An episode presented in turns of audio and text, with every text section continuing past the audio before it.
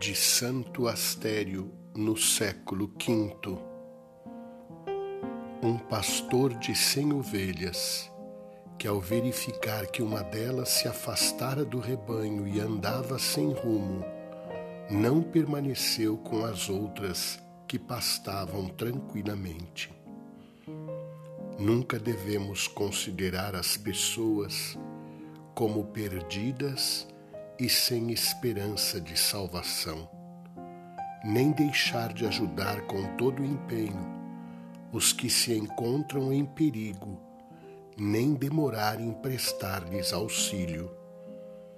Pelo contrário, reconduzamos ao bom caminho os que se afastaram da verdadeira vida e alegremo-nos com sua volta à comunhão daqueles que vivem reta e piedosamente.